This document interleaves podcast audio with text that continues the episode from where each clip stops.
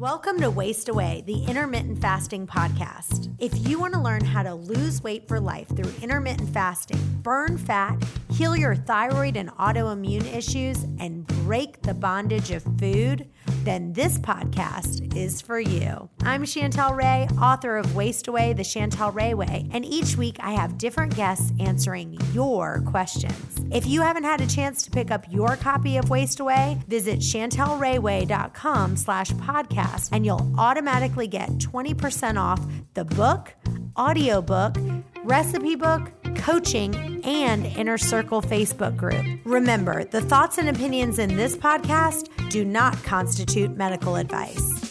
Hey guys, Aaron here. Before we get started, I just wanted to remind you that you can find our full podcast episodes on our YouTube channel. Not only do you get to see Chantel and our guests, but you also get to see any charts, graphs, or pictures that we may mention. Search Chantel Ray Way on YouTube or click the link in the show notes.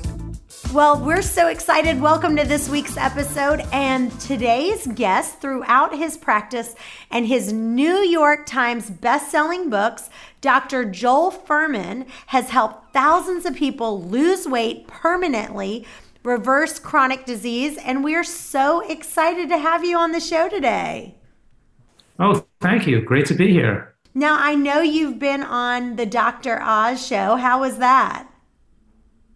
Great. I've known Dr. Oz since medical school. We went to medical school together back in the, you know, I guess 1980s. Oh my gosh, that is so cool. And not only I know that you're an expert on nutrition and national, just healing your body, but you're quite the athlete. I heard that you placed third in 1976 in the uh, skating championship. I was third in the world in pairs skating with my sister. Oh my gosh. That's a different lifetime. well, that is awesome. And I know that you've been doing this for, you know, over 25 years now, but how did you get started in medicine and nutrition? Well, I went to medical school because of my love of my passion for nutrition and the realization that people were committing suicide with food. And I mm-hmm. wanted to offer people the option and the I wanted to occupy that space where people could be told they don't have to be sick. They don't have to have diabetes. They don't have to have heart attacks. They don't have to have strokes. They don't have to get demented. And that nutritional excellence is a hundred times more effective than medicine for treating people, for fixing people and getting them well again. Matter of fact, drugs don't get you well again. They just treat people, keep them sick their whole life. They stay on blood pressure medications their whole life with blood pressure problems. They stay on diabetic medications their whole life. They're not rid of their diabetes. They don't get rid of the rheumatoid arthritis or multiple sclerosis or lupus or asthma. With nutritional excellence, people make a complete recovery. They don't have asthma anymore. They don't have MS anymore. They don't have psoriasis anymore. Their diabetes is gone. And I, and I, and I was into this as a, in my teenage years and through my competitive skating career early in my, um, you know, and after I left the skating world, I was very interested in this. So I decided to go back to medical school and pursue this interest of mine for a career. That's awesome. And I know you talk a lot about the new about the food pyramid and how it's your food pyramid looks a lot different than the classic food pyramid. And it's all about eating the foods that have high proportion of nut- nutrients to calories. So what are your some of your favorite foods that fit this proportion? Well i mean first of all i always say that we've discovered the we've discovered how we can wipe out cancer already. We have the information. It's always like we've landed the man on the moon already. Accept that. And the same thing is true here with cancer. We don't have to have breast and prostate and colon cancer. We've landed you know we know the answer but people don't like the answer what we found. They're looking for a different answer. And they want a mm-hmm. magic pill they can take to still smoke three packs a day and still not get lung cancer. And that, that's fairy tale. You can't eat hot dogs and and hamburgers and French fries and soda and um, and ice cream and honey and maple syrup and white flour and not get cancer. It's just never going to happen. So it's not, it's not going to be that you're going to invent a pill that can prevent cancer. We have to eat. You have to eat the right foods that are geared for that, that that are designed to arm the body with the right phytonutrients to prevent cancer. So the answer to your question is I have an acronym called GBOMBS. G bombs, G B O M B S. It stands for those foods that show the most powerful association with the ability to fight off cancer if people eat them regularly. And they are greens and beans and onions and mushrooms and berries and seeds, G bombs. And, and actually, we're doing a study now at Northern Arizona University. I have a nutritarian research office there, and we recruited thousands of women who are pledging to eat G bombs every day and follow a nutritarian diet as a means of protecting themselves against later life cancer and dementia. And so we've got a great study going on, and people could join that study. They can go to, um, I'm the president of the Nutritional Research Foundation. It's a nonprofit um, whose nonprofit whose mission is to fund these research studies to, to prevent and reverse disease through nutrition. Mm. Um, so people can go to nutritionalresearch.org for women who want to learn more about that study or perhaps even joining the study as a participant and enrolling and pledging to eat you know you have a month to learn the materials and learn why we're doing this and then you can either opt in or opt out to, and then but then once you opt in you're expected to stay connected with this group and be followed and eat this and eat the diet and follow it as a means of preventing cancer in your future.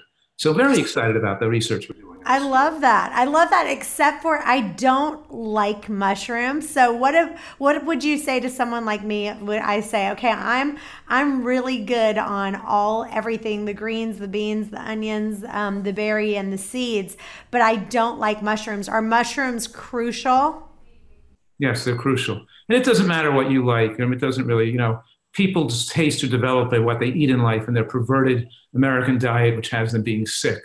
And we, I try to explain to them that number one, we start with small amounts. And with small amounts, you can't even taste them in the dish. If I put mm-hmm. some mushrooms into a soup or into a chili or whatever it is, you wouldn't even know they were there. There's no way you could even tell they were there. And then mm-hmm. we, and then with time, you'd have you've eaten more. Yeah, if you saute them, they're better. What do you mean by sautéing them? Like sauteing them in in can you saute them in some olive oil or avocado oil? Well then you've caused then you've created disease and caused cancer to promote to be spread in your body. Because see the whole key of a nutritarian diet is not to heat oils which cause become cause create free radicals and obesity and diabetes and dementia so when you're cooking things and sauteing them in oil then you're destroying the value of the food so we can mm. saute them in water and then put a, fat, a nut based and seed based sauce on them. But a nutritarian diet is designed to, to, I should say, to not to leave any of those important parameters not addressed that's going to ruin, destroy people's health, like the use of frying foods in oil, which is destructive to people's health. So, in other words, um, when you eat a walnut, it has a very different biological effect than eating walnut oil. When you eat an avocado, a very different biological effect than avocado oil. So the walnut, for example, those fat calories are absorbed at one to two calories a minute. When fat calories are absorbed so slowly, the body preferentially burns them for energy. But when you have the oil from the walnut, not the walnut with the fibers in plaque, then the fat calories come in at about 40 calories a minute, and the body has to store it as fat. And once they're stored as fat, they don't come off very easily until you're, you know, hours and hours of not eating food. So we're talking about, so promotes fat storage. Also, when you have the walnut versus the walnut oil, the sterols and stanols, the fibers, bind the fat and carry down to your stool. So all those fat calories don't become biologically accessible. And the concentrated calories in oil stimulate the brain and make people eat more food, want to eat, increase their appetite. So oil ratchets up the appestat. So when you're frying, so that, this is the biggest scam ever perpetrated on the American population that people think that oil is healthy for them. They think olive oil, virgin olive, coconut oil, flaxseed oil. They think these fattening oils at 120 calories a tablespoon are, going are, are part of their health program, so to speak. And they're going to cook these and they're going to fry everything they eat. And that's, and most Americans consume between 400 and 500 milligrams of oil a day. And that's the, probably the most powerful factor mm-hmm. leading to the obesity epidemic and the fact that people can't lose weight. So let me ask you a question. Mm. I mean, you recognize you can't eat an unlimited amount of calories, right? That you that, right. that being overweight, fat on the body is becomes makes a person become insulin resistant, mm. and fat on the body produces more estrogen, which increases risk of breast cancer. So you recognize that your calories have to be moderated, right? Yes. So at 100, so since we know that in the large scale epidemiologic studies like the Adventist Health Study 2, that higher intakes of nuts and seeds prevent cardiovascular disease and cancer, make people live longer. So you, you need to eat some, some nuts and seeds. And when you eat them with vegetables, they facilitate the absorption of the phytochemicals. So if we know these nuts and seeds are so powerful at protecting cancer, then you can't have the oil plus the nuts and seeds. You're not going to eat the walnuts plus walnut oil. You're not going to eat the sesame seeds plus the sesame oil because you'll shoot over your you'll shoot your calories up. And when you have the nuts and seeds, it ratchets down the appestat. You want to eat less. When you have the oil, it ratchets up the appestat and makes you a food addict wanting to eat more. So you're not going to do both. So which is it? Are you going to make foods with using nuts and seeds as a source of fat, or are you going to pour oil on your food as a source of fat? So that's that's a critical factor in driving food addiction and overeating behavior and ill health and cancer is utilizing oil and then cooking with oil makes things even worse because when you heat oil up and you start to you know then you form rancid carcinogenic compounds mm. and like even like for example one serving of commercial french fries a week just one serving a week even the moderate use increases risk of breast cancer by 26% mm. So, you know, it's funny. My mom, who is very, very thin, um, she's just gorgeous, but she, one of the things that she, I just noticed, I didn't even realize this. She just came down for Thanksgiving and she said, Do you have any nuts? And I said, Yeah, mom, of course I have nuts. And so she goes in my pantry and she's like, I'll take these nuts, but I'm not going to take these nuts. And I was like, Why? She said, Well, these, so I had some pistachios that were just roasted without oil. Um, and then I had some other that were roasted with oil. Um, so talk about that for just a minute. I guess I'm assuming when you roast the nuts, you lose their protective anti-cancer effects. They shouldn't be mm-hmm. roasted at all, with oil mm-hmm. or without oil. You should be mm-hmm. eating your nuts raw. But you can mm-hmm. lightly toast them in the in the toaster oven for a minute or mm-hmm. two without destroying them. So you would say all nuts, eat them raw or roast them in the oven or or roast them yourself so they're just partially roasted or toasted to bring out the flavor of an almond or a cashew you can lightly roast it or toast it but when you buy them commercially roasted they roast them too long and darken them and make them too brown and then mm. they they lose their protein lose some of their beneficial um, properties the so we're you know like for example when i wok a vegetable dish or, or saute a dish and I put in cabbage and onions and mushrooms and snow pea pods and water chestnuts and bamboo shoots. I'm going to mm-hmm. wok that in a quarter cup of water. So mm-hmm. it's moist. The moisture prevents damage to the food.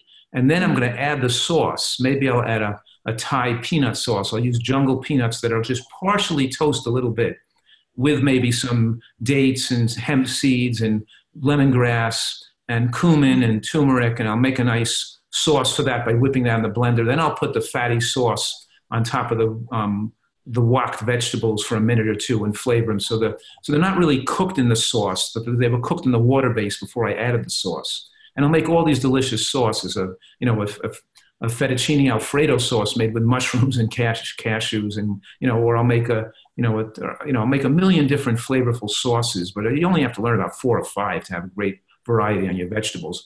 But the sauces themselves are healthy. Like you can eat them with a spoon. They're all made of wholesome ingredients. This is, you know, that's what nutritarian cooking is. So, and then so, and also when a person comes to me as even as a patient, they're overweight, they're diabetic, they have breast cancer, they want to get better. And I say, look, you know, you're not going to make a choice about what you eat or what you like to eat or what you like because that's what got you in this place where you are now, where you have the diabetes or heart disease or high blood pressure or breast cancer let me make the choice about what you're going to eat because and only if you follow what I, my choices and what i tell you to eat can we have the body now get rid of your diabetes and, and, and get this prostate cancer or breast cancer reversed if it's you know so we're going to use these very powerful foods to, to protect the body and get rid of your heart disease. But i will guarantee you that within two or three months you will love these recipes you will love eating mushrooms you'll find this burger is the best tasting burger you ever ate because your taste buds get uh, get acclimated to what you get used to eating, and your likes are dependent on all the bad foods you ate that are that are hijacking your taste and perverting your tastes.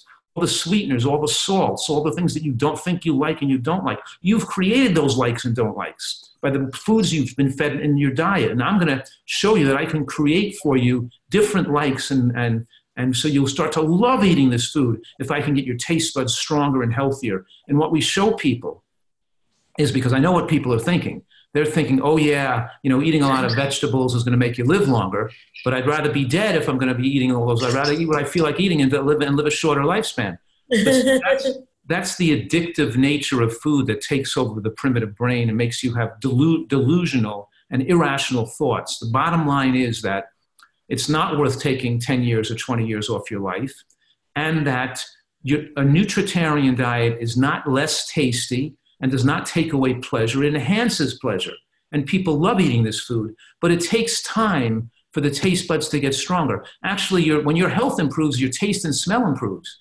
I, will bet you I can have you like loving mushroom dishes in about three months' time if you follow some of my recipes and let me retrain your taste buds and get you so you learn, get back in touch with true hunger and start to follow these nutritarian, this nutritarian program. Well, you know, a great example of that is I used to have unsweetened tea with a little bit of sugar.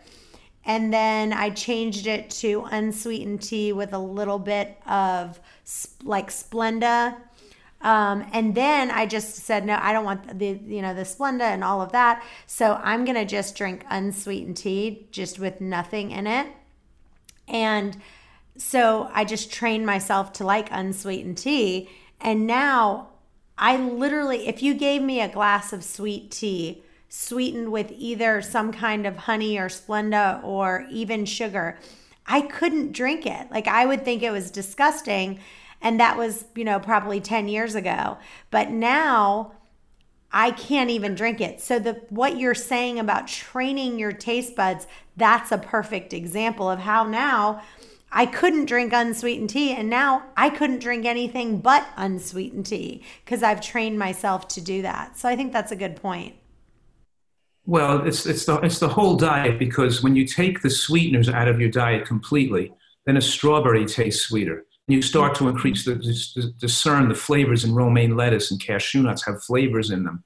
So you, you've actually reduced your taste buds' ability to taste the fine, subtle, different flavors in foods when you add sweeteners like stevia, Splenda, honey, maple syrup, even the artificial sweeteners have the effect of deadening taste buds. So it's, the, it's removing the sweetness from your whole diet and then when we're making an ice cream, for example, or a dessert, maybe we're, we're using um, frozen banana, macadamia nuts, and real vanilla bean powder. You don't need any sweetener. It's you, you with less sweetener and just the frozen banana.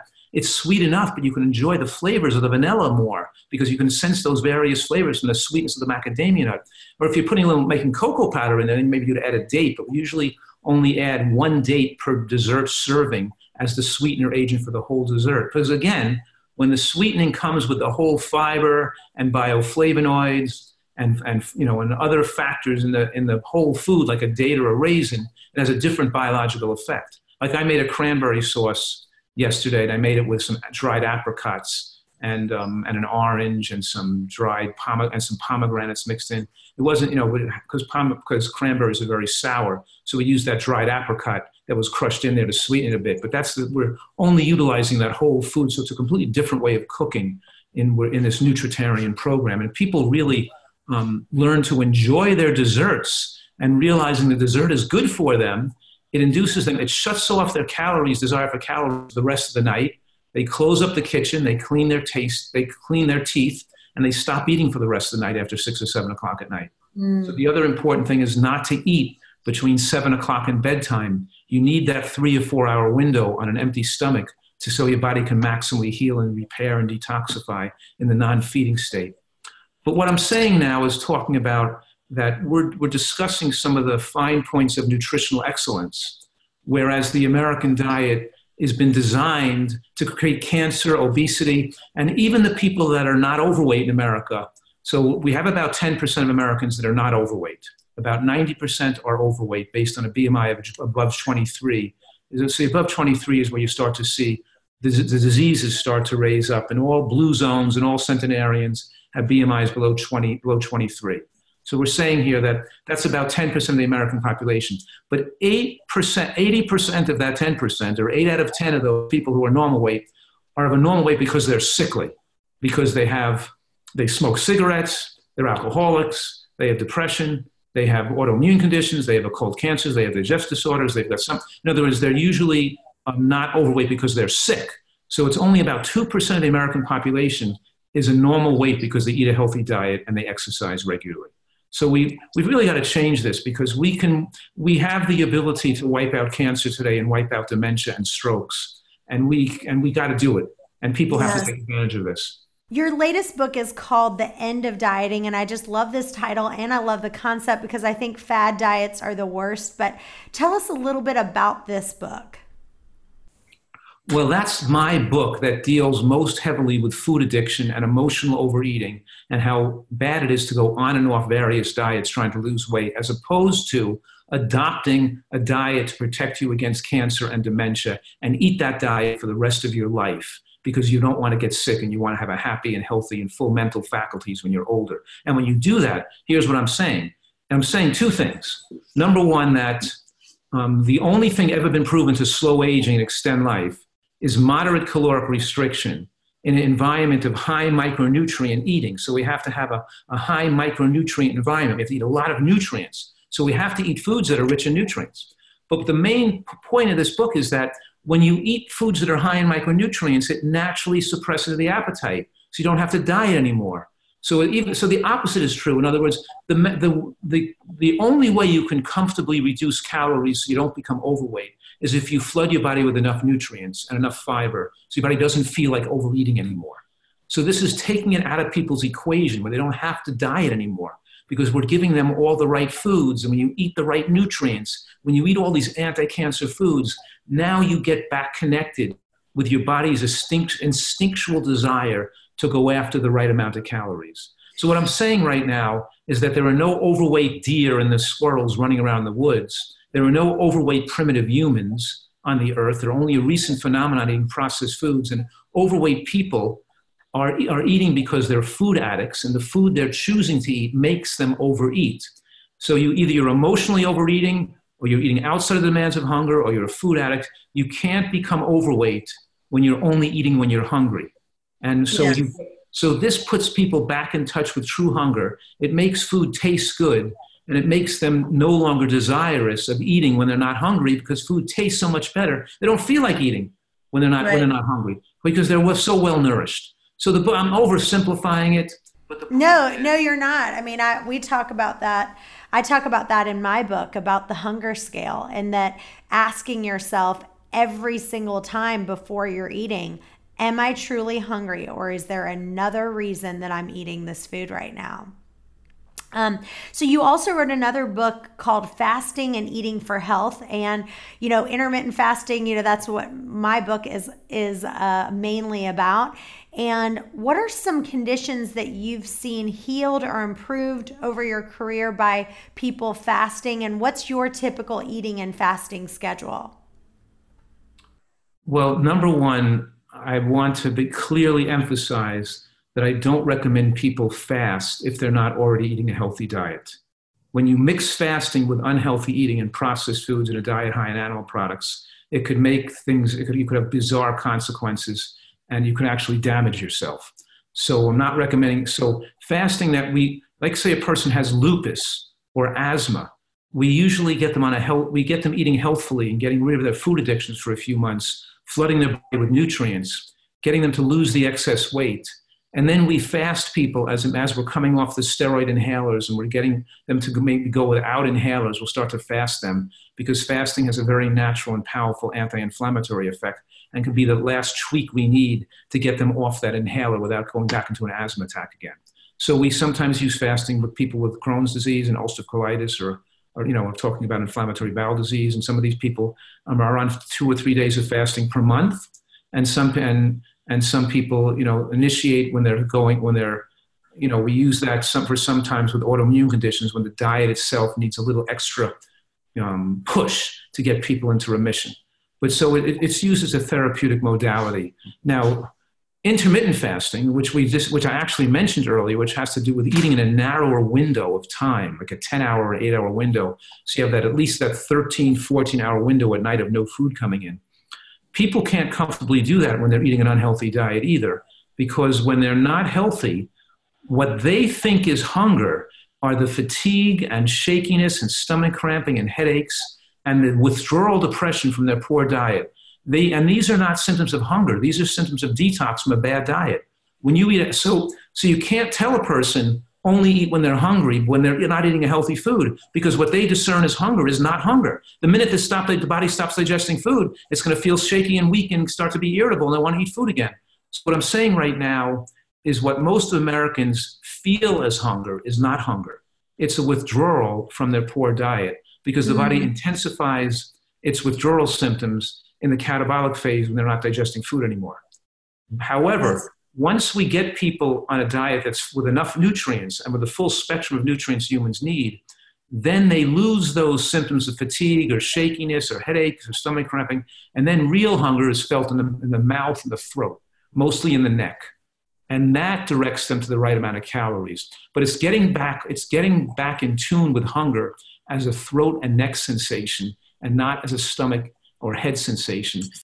Getting rid of this desire to think that food is going to make you less tired and give you energy. That's very destructive and incorrect because we don't because we don't need food to to stimulate ourselves to wake us up. That's that's um food just takes away our hunger. When we're tired, we need sleep, and you're not going to be if you're getting fatigued after you eat digest a meal, then you think you need food to get your energy up. Then that's then you're a food addict.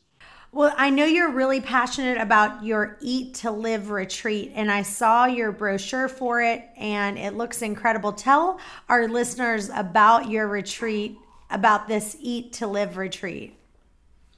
You know, I want to give people the tools they need and help them get rid of the obstacles and really make sure they can get a healthy weight for the rest of their life. But you know, and this is obvious, that some people can't do this on their own. And, and so many people are got themselves in dangerous situations with diabetes, with heart disease, with serious illnesses. And they need a safe place they can come and, and get to get the direction and care they need to get totally well. And, and you need time to get rid of food addiction. You know, so we have a, I have a place in um, north of San Diego where people come and stay for a month or two or three. Most people stay eight to 12 weeks, actually, like, like the same as when they go to drug addiction centers. And they stay there, they lose 50 pounds. They retrain their taste buds. They get rid of their diabetes completely, but they get rid of their emotional eating habits and we retrain their taste buds and they, they get rid of the shakiness and the weakness. The stomach rumbling are gone. They can leave with the tools and skills, both emotionally and the cooking skills, the emotional skills, the intellectual skills, knowing how to make this work and knowing how to make it taste delicious with the recipes they learn to love there. So we send them out. For example, um, Nicole stayed there for three months. She lost 50 pounds. The year she was discharged, she lost another 150 pounds. In other words, she continued to lose at about 12 pounds a month after she went home because now she learned she got rid of her addictive behaviors and she mm-hmm. learned how to deal do this the right way. It's not just what they accomplish when they're there it's that the recidivism and the lack of the yo-yo dieting we're taking care of people to enable them to utilize these techniques for the rest of their life. And for so many people just imagine these diabetics all these diabetics who are going to be on diabetic medications the rest of their life. I want, I have a place where they can come and get rid of their diabetes, not treat it, not control it, get rid of it so they're no longer diabetic. And, the, and they're not spending 10,000 extra $10,000 on medications extra year with diabetes and having the, these hospitalizations linger, um, you know, in their future. So what I'm saying right now is that I'm very, very um, excited about establishing this extra program for people who require this to stay in my facility under my personal care with therapists and in a, in a, beautiful facility where they can be fed incredibly delicious food from the best soil in the world to deal with their food addictions and transform them and get a complete health transformation. So it's really a place for complete health transformations for people who need this and require and and they've learned so much there we can we can get them set them free without that constant foot, one foot in one word, one foot in each world, yo-yoing their diet and going back and forth with misinformation and confusion and not knowing what to do.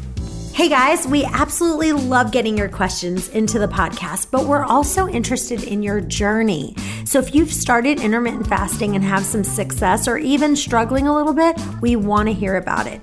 Email me your intermittent fasting stories to Chantel at chantelrayway.com. Now back to the show. Well, let's jump right into our listener questions. This first one is from Jeff in Florida. My doctor told me my cholesterol is not ideal, it's too high. He's trying to get me to take medication, but I want that to be my last resort. I want to try to lower my cholesterol naturally first. I'm 50 years old and I'm in my ideal weight range. What can I do to attempt to lower this without medication? Well, that's right. I mean, that should be the goal. I mean, we shouldn't be using medication because the statin drugs cause weight gain. They weaken mus- They weaken your muscles, and they make you unable to exercise properly, and they increase the risk of cancer, like breast cancer as well. Increase risk of invasive breast cancer. So, um, you know, people are always looking for a pill they can take instead of changing their diet. And obviously, I have a book called The End of Diabetes, and I have a book called The End of Heart Disease. But any of my books, even the book we're talking about today, The End of Dieting, lays out the nutritarian diet.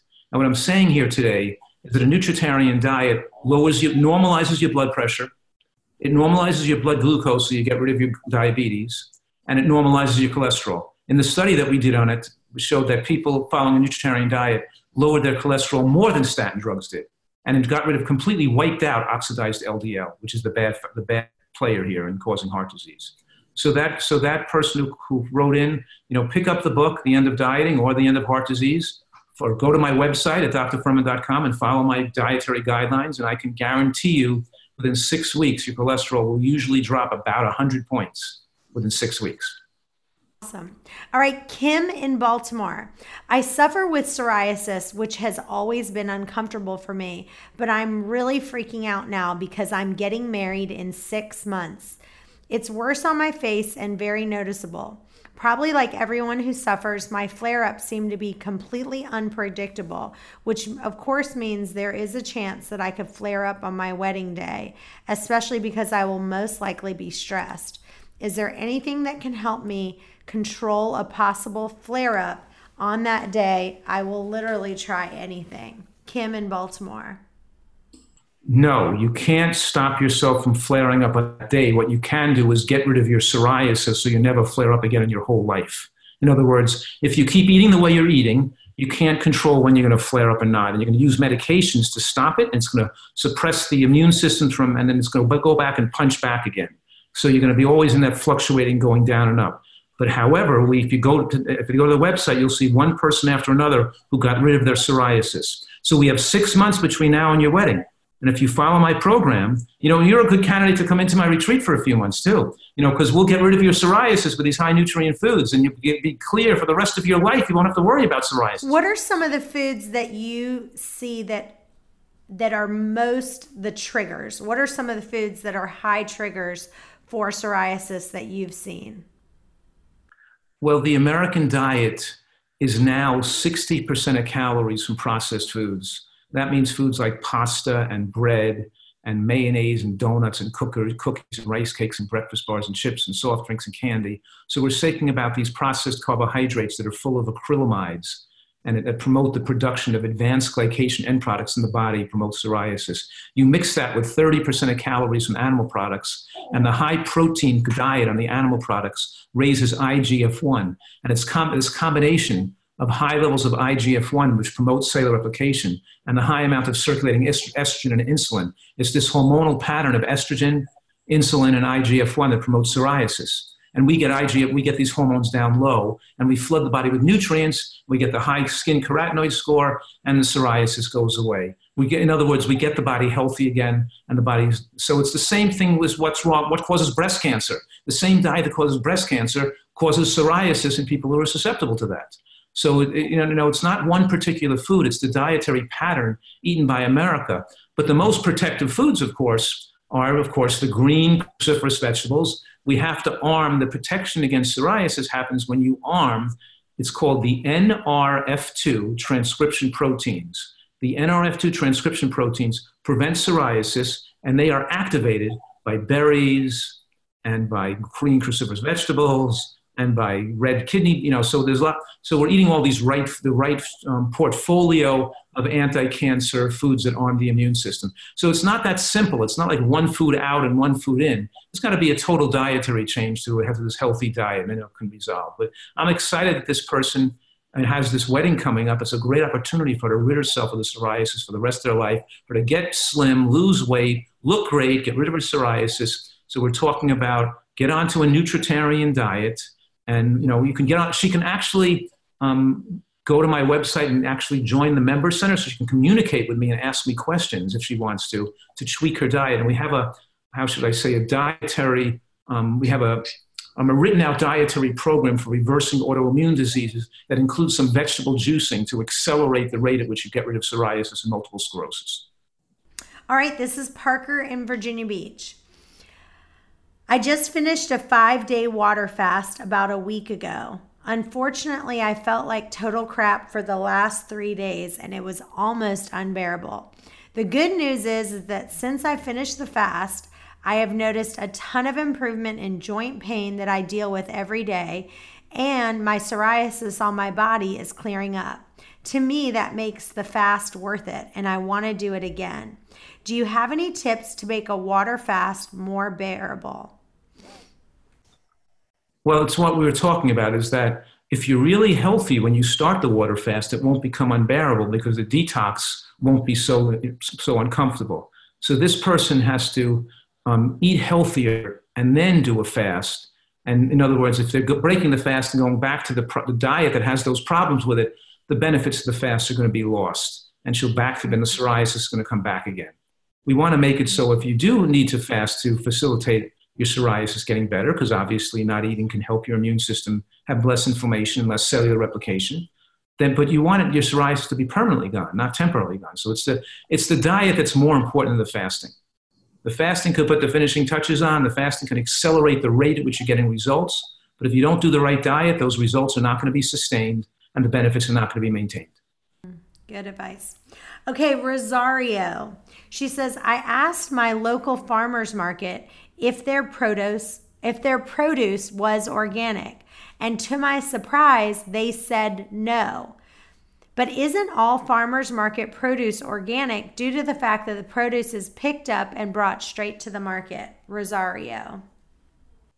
No, whether it's bought in a farmer's market or a supermarket has nothing to do with being organic or not. Right. Organic is whether the person is whether the farm is certified and not using pesticides or fungicides or herbicides.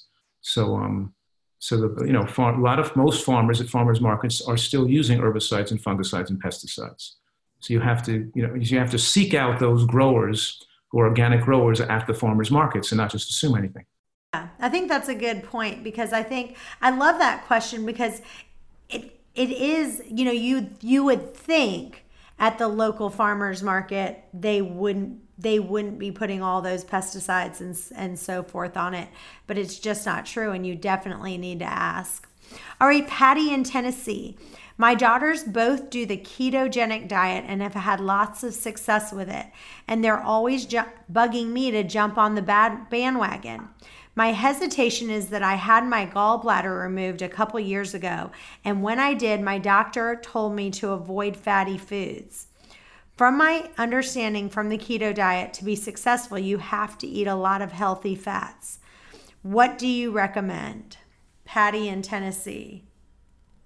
Well, we give studies credence because they take large numbers of people over many over decades and look at hard endpoints like death or cancer. And we know that people on low carbohydrate ketogenic diets take off many years of their life. So that's a very dangerous diet. So when you restrict all these carbohydrate restricted diets that are higher in fat and protein are accelerating people's risk of cancer and shorten their lifespan. So they're very dangerous ways to lose weight, very dangerous diets. So for example, you can snort cocaine or smoke cigarettes to lose weight. You could eat a Twinkie diet to lose weight, but what gets you a soft endpoint, some short-term weight loss, is not the criteria for what we judge a diet on. We, that's what I'm talking about the end of dieting. We're judging our dietary choices based on what makes you live longer and what prevents long term cancer, long term dementia, makes you healthy when you're 90 to 100 years old, what makes the end of your life really important, makes you can enjoy it and you have the most healthy life expectancy. A ketogenic diet is making a pact with the devil. It's saying, you know what, I'm going to get some weight off now, but I'm going to, but I don't care if I get cancer 20 years later, if I ruin my life when I'm older. So those diets are exceedingly dangerous. Let me just say one thing here. It's the amount of phytonutrients and fiber you take in, in your diet. Phytonutrients and fiber that determines your lifespan and your later life health. It's not a question of balancing fat, carbohydrate, and protein. And we have long term studies now on where we follow people in decades following these high protein or high fat or ketogenic diets. And we find that the carbohydrate restricted ketogenic diets, um, very, very dangerous with tremendous increase in early life mortality or early life death very dangerous advice she's getting from her daughters. All right, Michelle in Columbus. I have a lingering cold or cough that won't go away. I've had it for almost a month. I've tried vitamin C, echinacea, essential oils, basically every natural remedy I can think of, and nothing is working.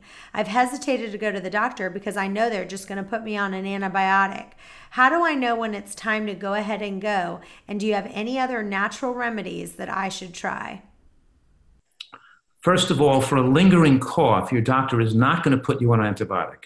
He puts you on an antibiotic for pneumonia or some inf- for only things that are bacteria caused by um, bacteria. Antibiotics only work for bacteria. And what you're talking about is some type of detox or allergy or post viral inflammation. So the doctor would most likely give you a steroid inhaler to deal with the cough, not an antibiotic. I'm not recommending a steroid inhaler. I'm just saying the doctor wouldn't give her an antibiotic, would give her a steroid inhaler. Number two, she can get rid of this if she follows the anti-inflammatory diet. In other words, she can allow the lungs are an organ of detoxification, and she's got too much chronic inflammation in her lung. So she's got to change her whole dietary pro- program if she wants to get well. So I, you know, I, I, I have a book called Super Immunity, but the point, the main point here is the same principles we've been talking about through this podcast. These same principles are that these high nutrient foods arm the ability of the immune system to fight cancer. And it's the same fully functioning immune system that helps reduce inflammation and increase your ability to fight against viral infections as well.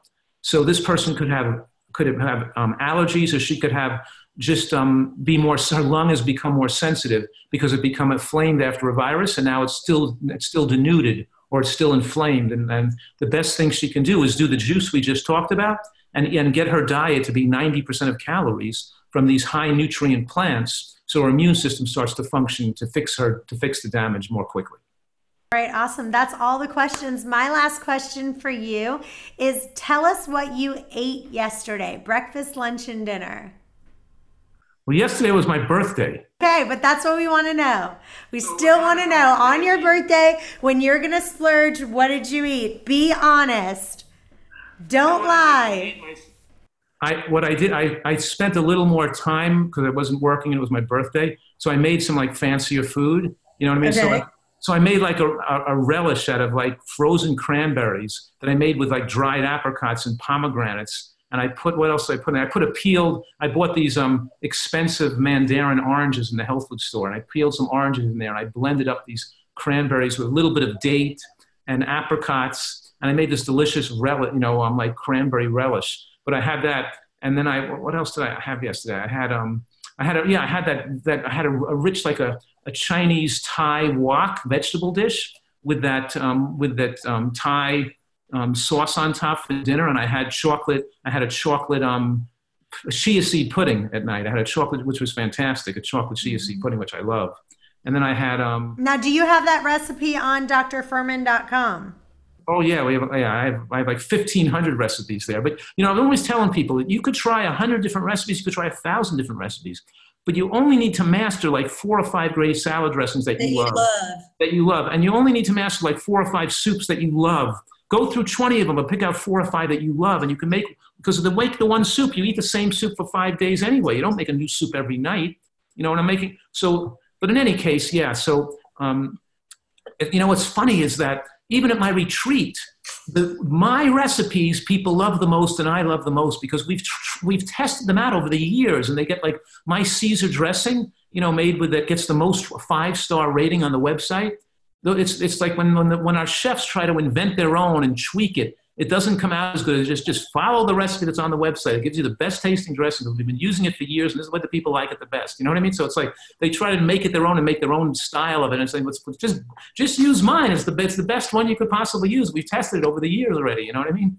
Yeah. Well, that is awesome. I made an amazing avocado cilantro dressing this weekend, and I will share that on my website at chantelrayway.com. If you want to get some of these amazing recipes, go to drfuhrman.com. He's got tons of recipes on there. And Dr. Fuhrman, spell your website for everyone because if they're listening, they're not going to see it. Right. It's, it's D R F U H R M A N dot com. All right. And if you have a question that you want answered, go to questions at chantelrayway.com. Thank you so much for being on our show today, Dr. Fuhrman. This was an absolute pleasure. And we'll see you guys next time. Bye bye. Hey guys, thanks for listening to today's podcast. If you enjoy the podcast, it would mean the world to us for you to leave a review on iTunes to get this podcast out to others that may have the same questions that you do. And as always, if you have a question that you want answered, email those to questions at chantelrayway.com. And if you would like daily accountability as well as a resource with lots of helpful tips about Chantel's intermittent fasting lifestyle, head on over to chantelrayway.com slash coaching. Thanks again, and we'll see you next time.